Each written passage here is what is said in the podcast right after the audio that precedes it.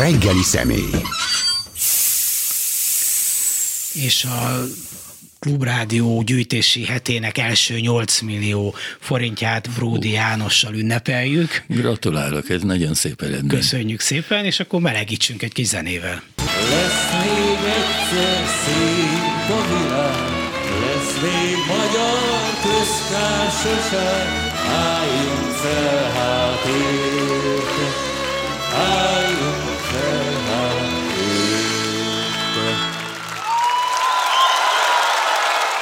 a tapsot nem illik lekeverni, tudom, ezt szokták mondani. Hmm.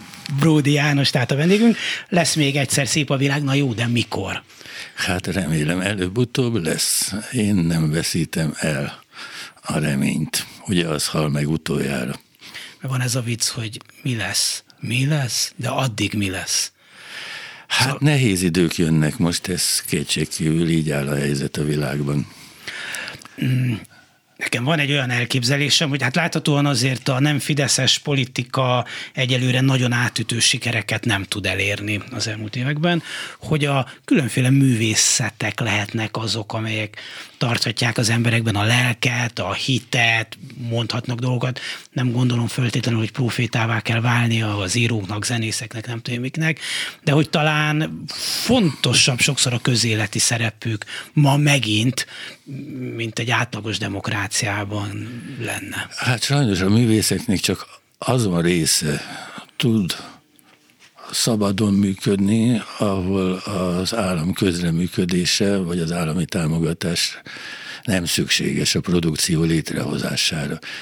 Én szerencsére ezek közé tartozom, és hát azt gondolom, hogy az írók is még egy ideig, bár a könyves piacot is kezdi ellenőrizni, most már a, az MCC, de hát színházat, filmet csinálni nagyon nehéz úgy, hogy csak a közönség jegyáraiból állítják elő a produkciót, és hát borzasztóan felháborító, hogy Magyarország egyik legnagyszerűbb művészi produkciója, a Pintér Béla társulat már semmiféle támogatást nem kap.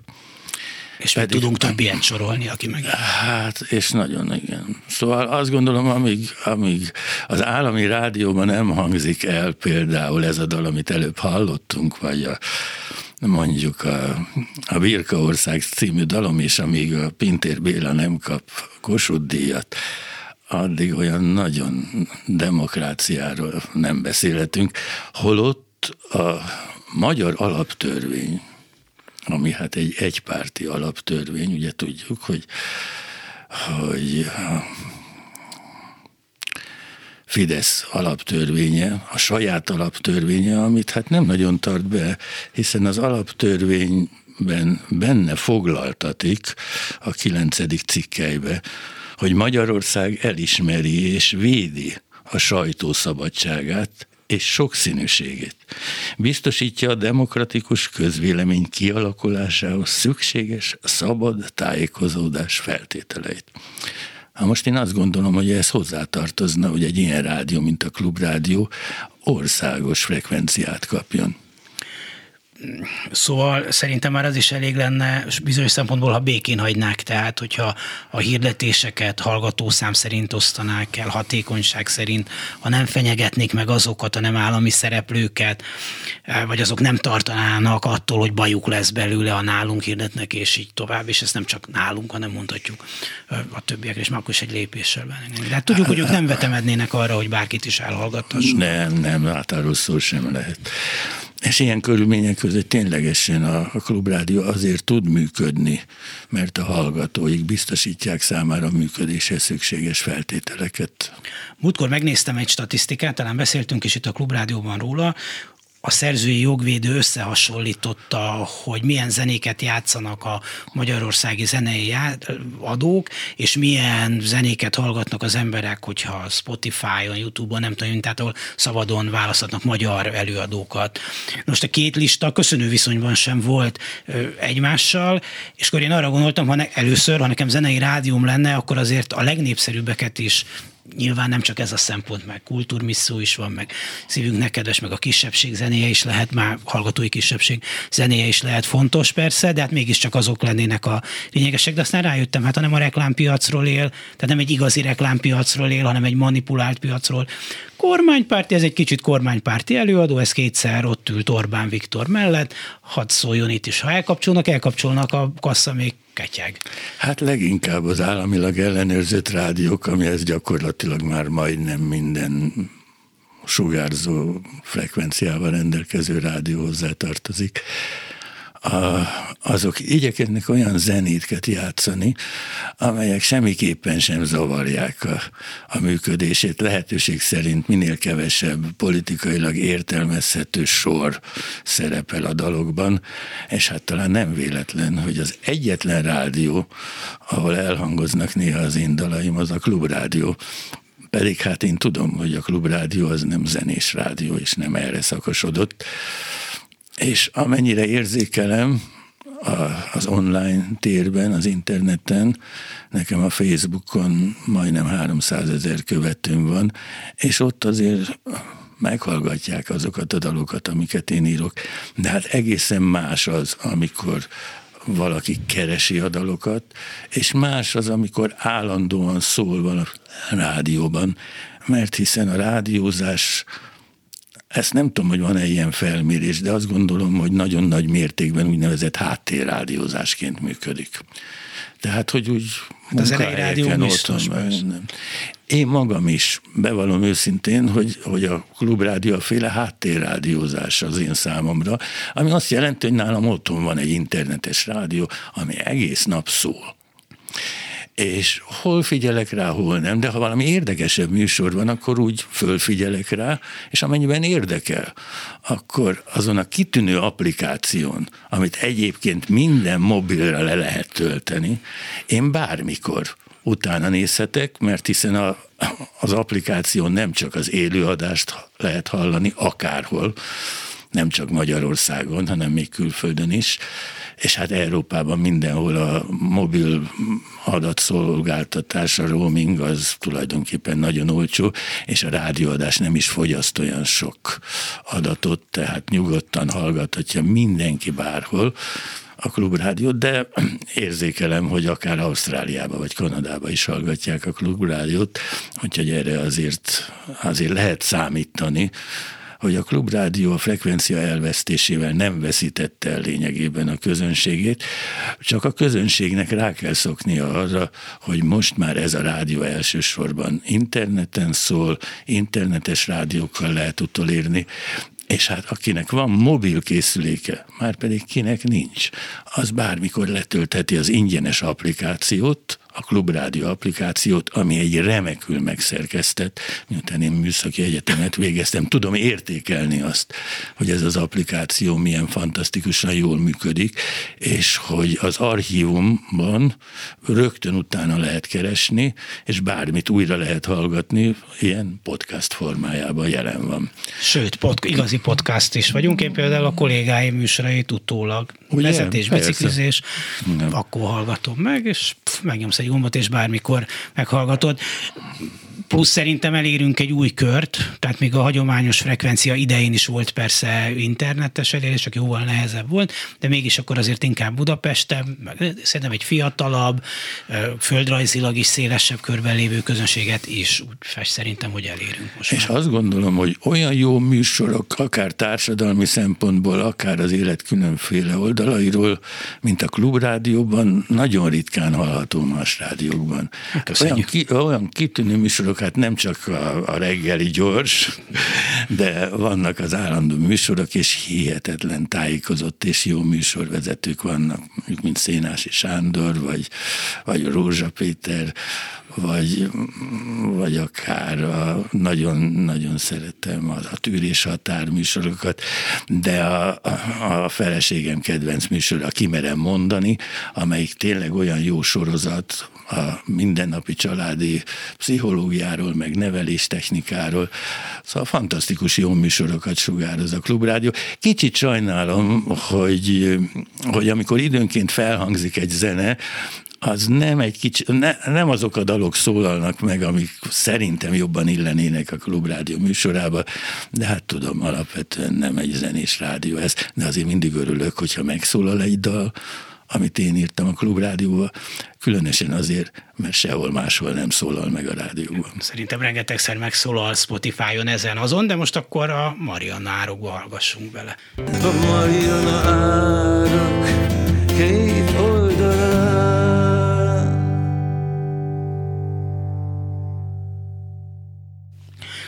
Bródi János, a Bródi János számokat hallgatni, az jó. Igen. ez tetszik, És köszönöm. örülök, hogy megszólal a rádióban. Te sokat kockáztatsz azzal, vagy kockáztattál azzal, hogy elég határozottan elmondod a véleményedet közéleti kérdésekről, vagy hát a mögötted álló életmű, hogy kell ezt mondani, birtokában, tudatában tehetnek neked egy szívességet. Hát nyilvánvalóan jobban járnak azok az előadók, akik valamilyen formában hűséget esküsznek a jelenlegi kormányzatnak, vagy biztosítják a rokonszemvükről. De hát én úgy gondolom, hogy az alaptörvény értelmében a, a magyar állam működése a hatalom megosztásának elvén alapszik, és én ezt a hatalom megosztást nem látom igazán működni, pedig hát a modern polgári demokráciáknak már úgy 300 éve Montesquieu óta ez az alapja, hogy a hatalmat meg kell osztani, a különféle hatalmi ágak tudják egymást ellenőrizni, tehát a törvényhozó, meg a törvény végrehajtó, meg a bíróság, az igazságszolgáltatás, azoknak egymástól függetlennek kell lenni, és a, ha a médiát a negyedik hatalmi ágnak tekintjük, akkor ennek is függetlenül kell működnie és aki ehhez a függetlenséghez ragaszkodik, az a jelenlegi államrezon működésével, hát mégiscsak szemben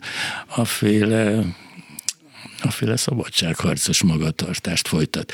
És annak ellenére, hogy időnként hangsúlyozzák, hogy a magyar államilag, központilag, hogy a magyar az egy szabadságharcos nép, mégis ezeket a szabadságharcos megmozdulásokat igencsak negatívan értékelik. Pedig hát, ha úgy tetszik, én a legszentebb magyar hagyományokat védelmezem. Hiszen 1900 48. december 10-én egyébként elfogadták az Egyesült Nemzetek Szervezetének közgyűlésében az emberi jogok egyetemes nyilatkozatát. El is adtátok. Igen, 71-ben készítettünk egy oratóriumot is ebből, és ez egy olyan eszmény, amelynek elérésére minden népnek és minden nemzetnek törekednie kell. És ehhez az egyezményhez már 54-ben csatlakozott Magyarország, amikor az ENSZ tagállama lett, és úgy gondolom, hogy a mai napig is ez egy olyan alapvető nemzetközi szabály, alapszabály, amit az ENSZ minden tagállama elfogadott, és azt gondolom, hogy Magyarországnak is illene erre törekedni. És a mai napig úgy gondolom, hogy, hogy én minden olyan uh, mozgalmat, uh, erőfeszítést, küzdelmet támogatok, amely ennek az eszménynek az elérésére törekszik, és mindegyik ellenszenves számomra, ami ettől távolodni igyekszik. Tehát tulajdonképpen én az elmúlt több mint 50 éves művészeti pályafutásom során alapvetően az emberi jogok egyetemes nyilatkozatába foglalt alapelvek szerint próbálok működni, ha úgy tetszik, ez az én kiskátém, és azt gondolom, hogy, hogy egy modern, európai polgári demokráciáknak így kellene működni, és így kellene a nem csak azért, mert ez nemzetközi egyezmény, hanem mert ez biztosítja az ország felemelkedését, és a, a, a, azt a progressziót, amire Magyarországnak rendkívül nagy szüksége van, hiszen már az állam alapítás óta az a legfontosabb cél István király intelmeinek megfelelően, hogy mi az európai nemzetek közösségének hasznos tagjai legyünk. és az, hogy az utóbbi években valami furcsa módon pontosan ezt az európai kultúrát tekintjük ellenfélnek, ezzel szemben harcolunk, miközben barátainknak tekintjük olyan rendszereket, amelyek kifejezetten nem ebben a szellemiségben működnek. Mondhatnám azt is, hogy ez a borzasztó háború, ami most Ukrajna földjén zajlik, ez tulajdonképpen egy keleti társadalmi berendezkedés és a nyugati kultúra világméretű arca. Remélem, hogy nem fog világháborúvá szélesedni, de azt gondolom, hogy Magyarország számára sorskérdés, hogy végre a történelemben ezer év után megint az európai oldalon álljunk, és ne a, a barátainkkal szemben próbáljuk bizonyítani a magyar kiválóságot és a szellemi nagyságot, hanem hát lehetőség szerint akárhogy is végződik ez a háború, ne azon az oldalon álljunk, ahol az európai nemzetek többsége szemben fogunk állást foglalni. Hogy alakulhatott ki az a helyzet, hogy a szavazóközönség egy jelentős részét nem zavarta a demokrácia alapvető értékeinek megsértése, a hatalom szétválasztásának megszüntetése, amit mondtad, a parlamentből egy lettétevése. De nem érdekelte, hogy mi lett az, vagy nem érdekli, hogy mi lett az oktatásügyel, nem érdekelte igazán eléggé, hogy az egészségügyben mi történt, de még a, amit mindenkit érint, az infláció sem izgatta föl annyira a kedélyeket, hogy igazán érdemben a Fidesz támogatottsága ö, csökkenjen. Mert hogy, hogy népszerű, és két perc múlva megválasztanák, úgy tűnik most is, főleg a magyar választási szabályokkal. Hát ezt mondták annak idején a Kádár korszakban is hogyha lenne egy szabad választás, akkor a Kádár János biztos megválasztaná a nép. Ez tulajdonképpen a propaganda és a tömegkommunikációnak az eredménye, ami jelenleg Magyarországban nagyon szigorúan egy kézben van tartva, és én csak csodálkozom azon, hogy mennyi értelmes és kulturált ember képes föláldozni az onnálló véleményét és a, és a személyes szabadságát annak érdekében, hogy jól fizető állásokat foglaljon el ebben a kommunikációs rendszerben, ami érezhetően már a, a Fidesz 2010-es kétharmados győzelme után beindult, és akkor már éreztem rögtön, miután elfoglalta a média teret, és a, az ellenzék nek semmiféle beleszólás nem engedett abba, hogy milyen információk jutnak el az ország lakosságához.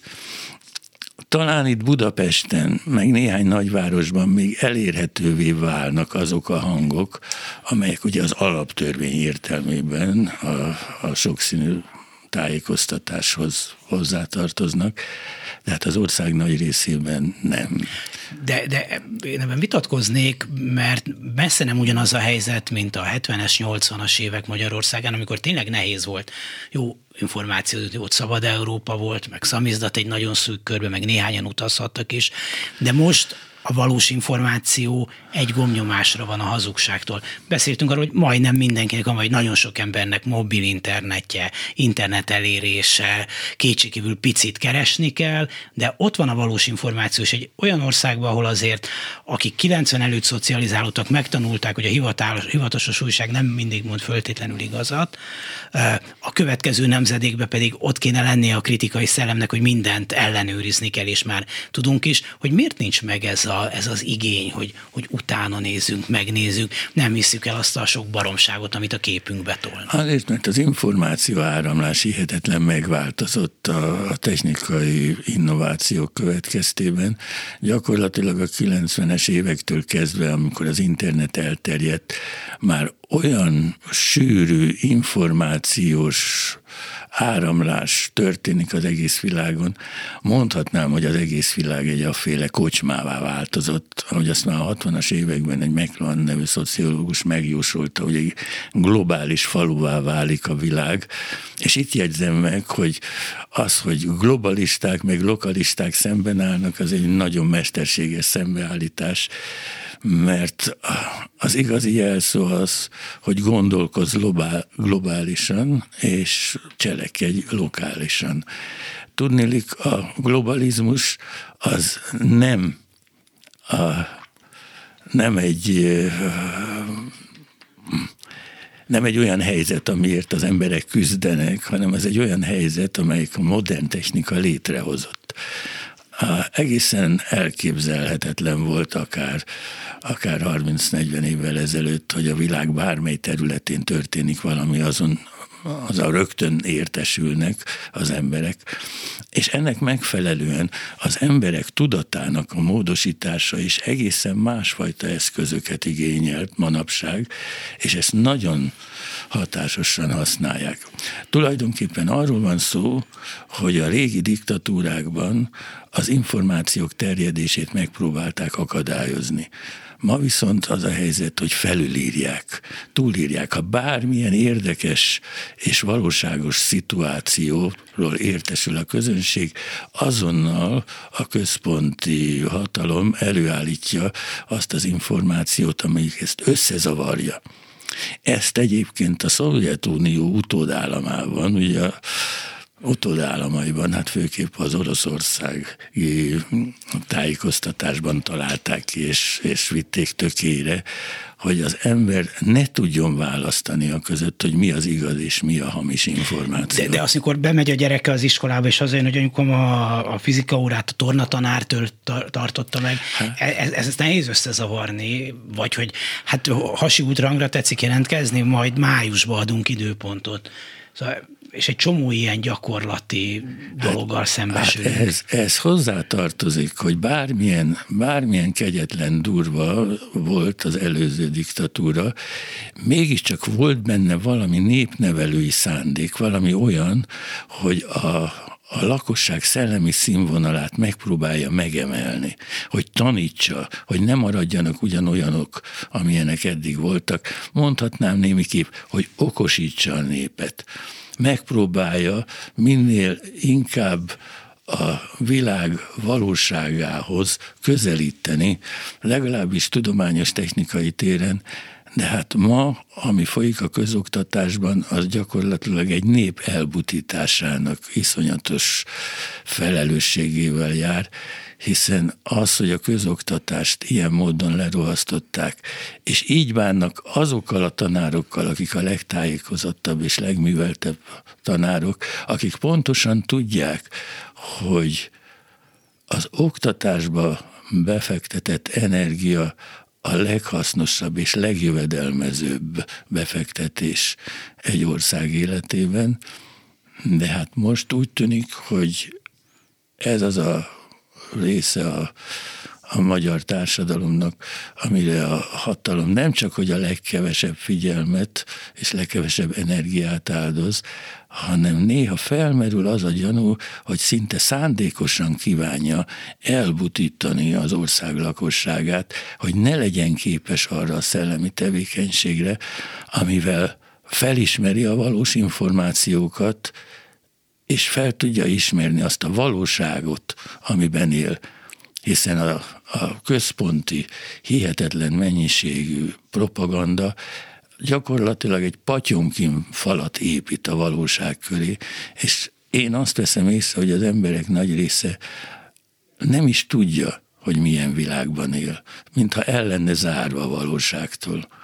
Ez persze az előző rendszerben is igaz volt, de akkor szinte mindenki tudta, hogy így működik a rendszer, és miután az egy kegyetlenebb diktatúra volt, és rendelkezésére állt az erőszak mindenféle formája, ezért meg tudta akadályozni, hogy a nem kívánatos információk széles körben terjedjenek. A Legalábbis próbálta megakadályozni, szerintem sokszor nem sikerült azért. Hát nagyon kellett. Most viszont, most viszont az információk túlzsúfolásával és hihetetlen dömping információval próbálja elfedni azt a valóságot, amit az emberek időnként éreznek, és sejtik valahogy az ösztöneik mélén, de hát nem találnak rá a valóságra, és ebben valószínűleg hibás. Hibásak azok a szervezetek is, azok a, az ellenzéki pártok, amelyek nem tudnak megegyezni abban, hogy mi az a közös valóság, amit ők mindenképpen a társadalom tudomására szeretnének hozni.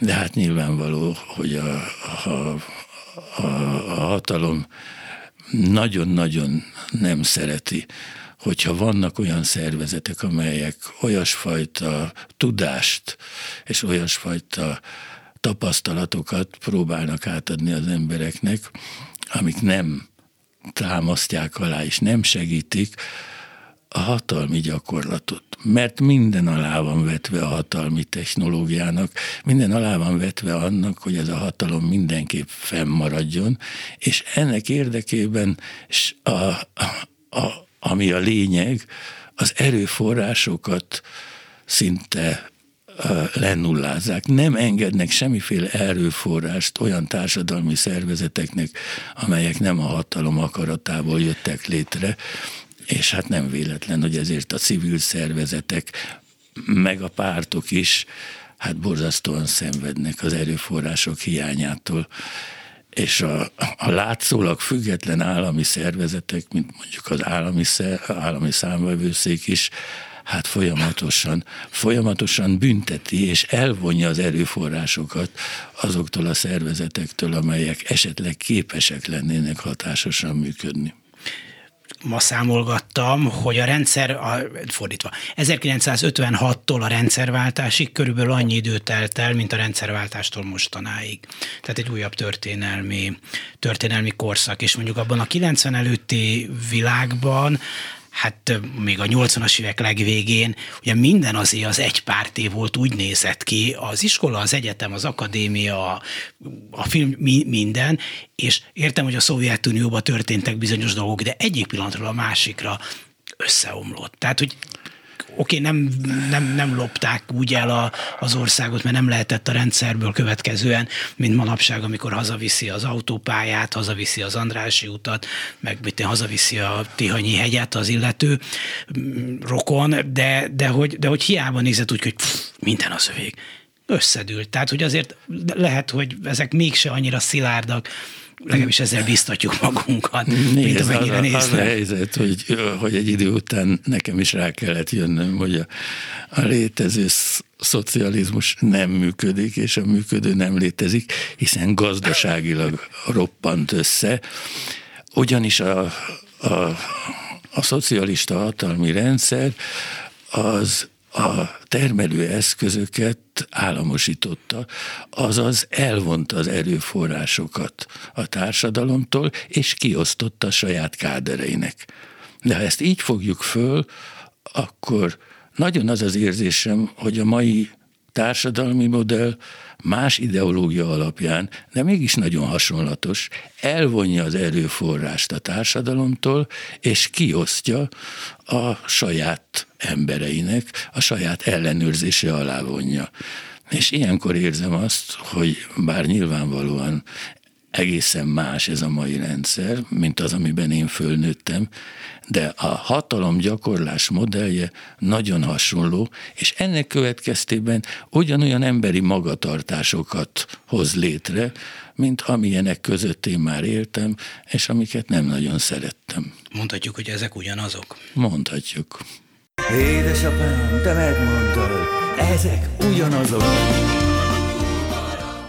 János énekelt, meg itt van velünk a stúdióban, és így elgondolkoztam ezen a soron, hogy minden rendszerhez alkalmazkodók, amit pejoratív hangsúlyjal hangzik el. De hát az ember nem lázadni akar, hanem élni, zenélni, hidat tervezni, műsort vezetni, gyereket tenni. Nem akar állandóan küzdeni, mit tud tenni? Alkalmazkodik hát a, attól függ, a rendszerhez. Kihez, kihez hát ez az, mert hogy mégis ettől az emberi teljesítmény nagy, hogy közösen tudunk valamit csinálni, tehát alkalmazkodnunk kell. Az alkalmazkodás alapja, hogy az erőforrásokat honnan tudja megszerezni. És miután az állam minden erőforrásra ráteszi a kezét, ezért máshonnan nem lehet erőforráshoz hozzájutni, ami sok mindent jelent, pénzt, állást, lehetőségeket. Lovasi Andris mondja, hogy ebben a műfajban már a könnyűzenében az ember akárhova lép, mindenhol a nerbe ütközik már.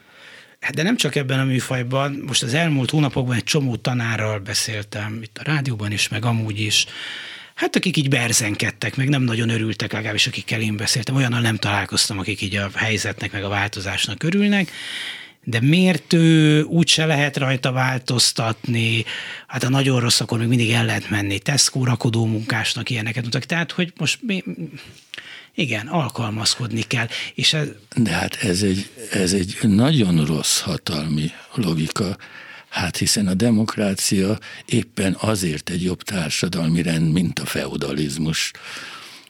Mert hiszen a demokrácia lehetővé teszi a személyes szabadságjogok gyakorlását és a személyes képességek kibontakozását. És hát Széchenyi óta tudjuk, hogy egy nemzet ereje a kiművelt emberfők sokaságában rejlik. És ha egy társadalomban a hatalmi rendszer a saját hatalma fenntartása érdekében nem engedi meg a társadalom tagjainak a személyes szabadságát és a személyes szabadságból kifolyó személyi képességek kibontakozását, ezzel elszegényíti az egész országot. De ez történik, bocsánat. Tehát, hogy mi nem ott rontjuk el, hogy azt gondoljuk, hogy egy kormányzat, egy hatalomnak az emberek minél jobb élete, a demokrácia kiterjedése célja. Nem. Mit lehet hónap hazavinni, és ennek hogy az a szára, hogy ellenséget kell csinálni ebből vagy abból, vagy ezt le kell rugni, hogy az iskolába se tudja járni, és a többi szalaggyári segédmunkást kell belőle csinálni, így jártatok, és még meg is Meg lehet ezt úgy közelíteni, hogy sajnos a jelenlegi hatalomnak az a fontos, hogy a magyarországi politikai hatalmi versenyben mindig ő legyen a győztes. Uh-huh.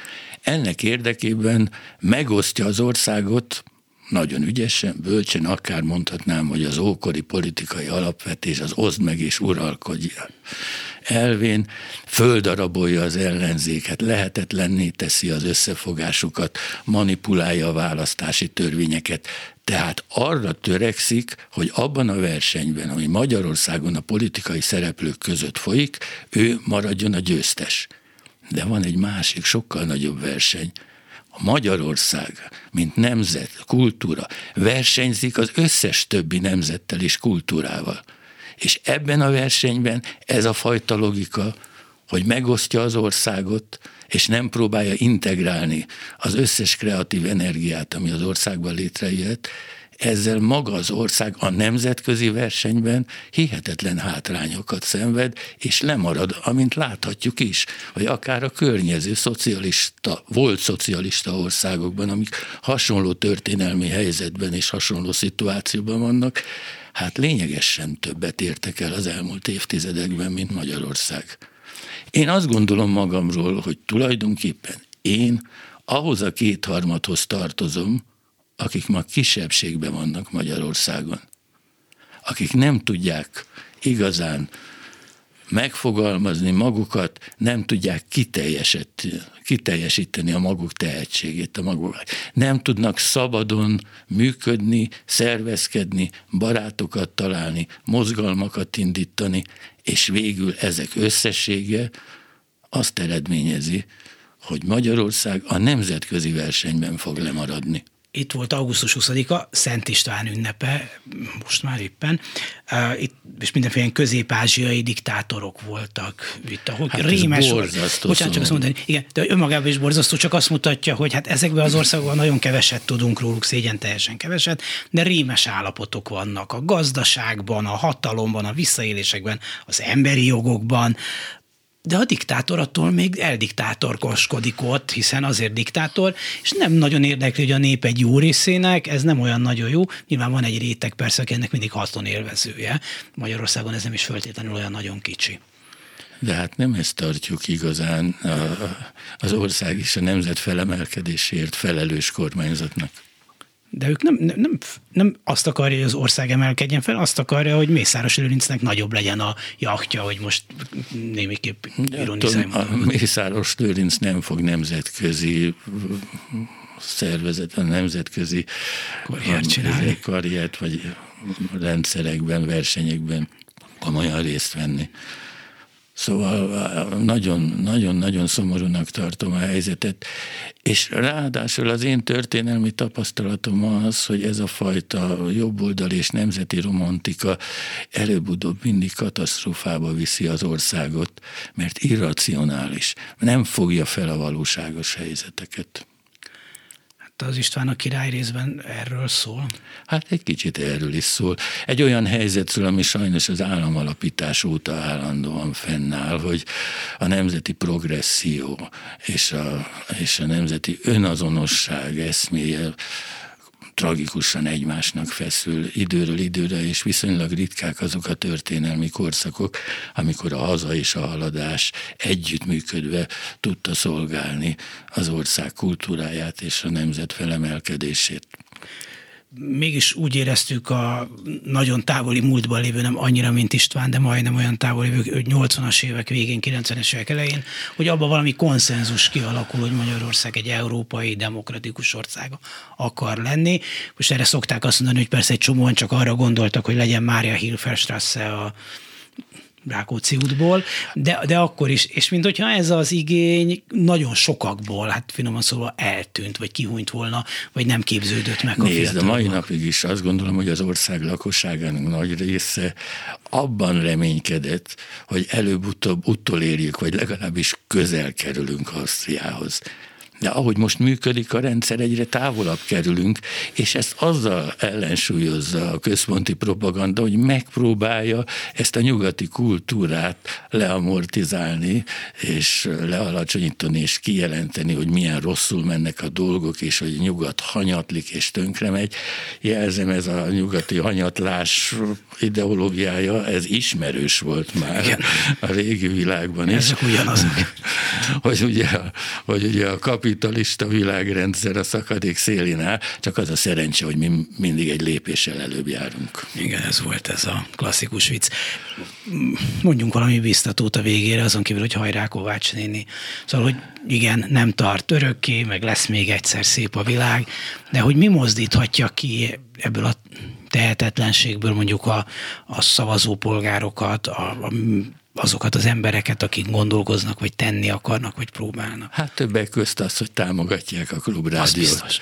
Támogatják azokat a hírforrásokat, amelyek valós információkat adnak, és segítik azt, hogy a valóságot felismerjék, és ennek következtében felelősségteljes döntést tudnak, tudjanak hozni.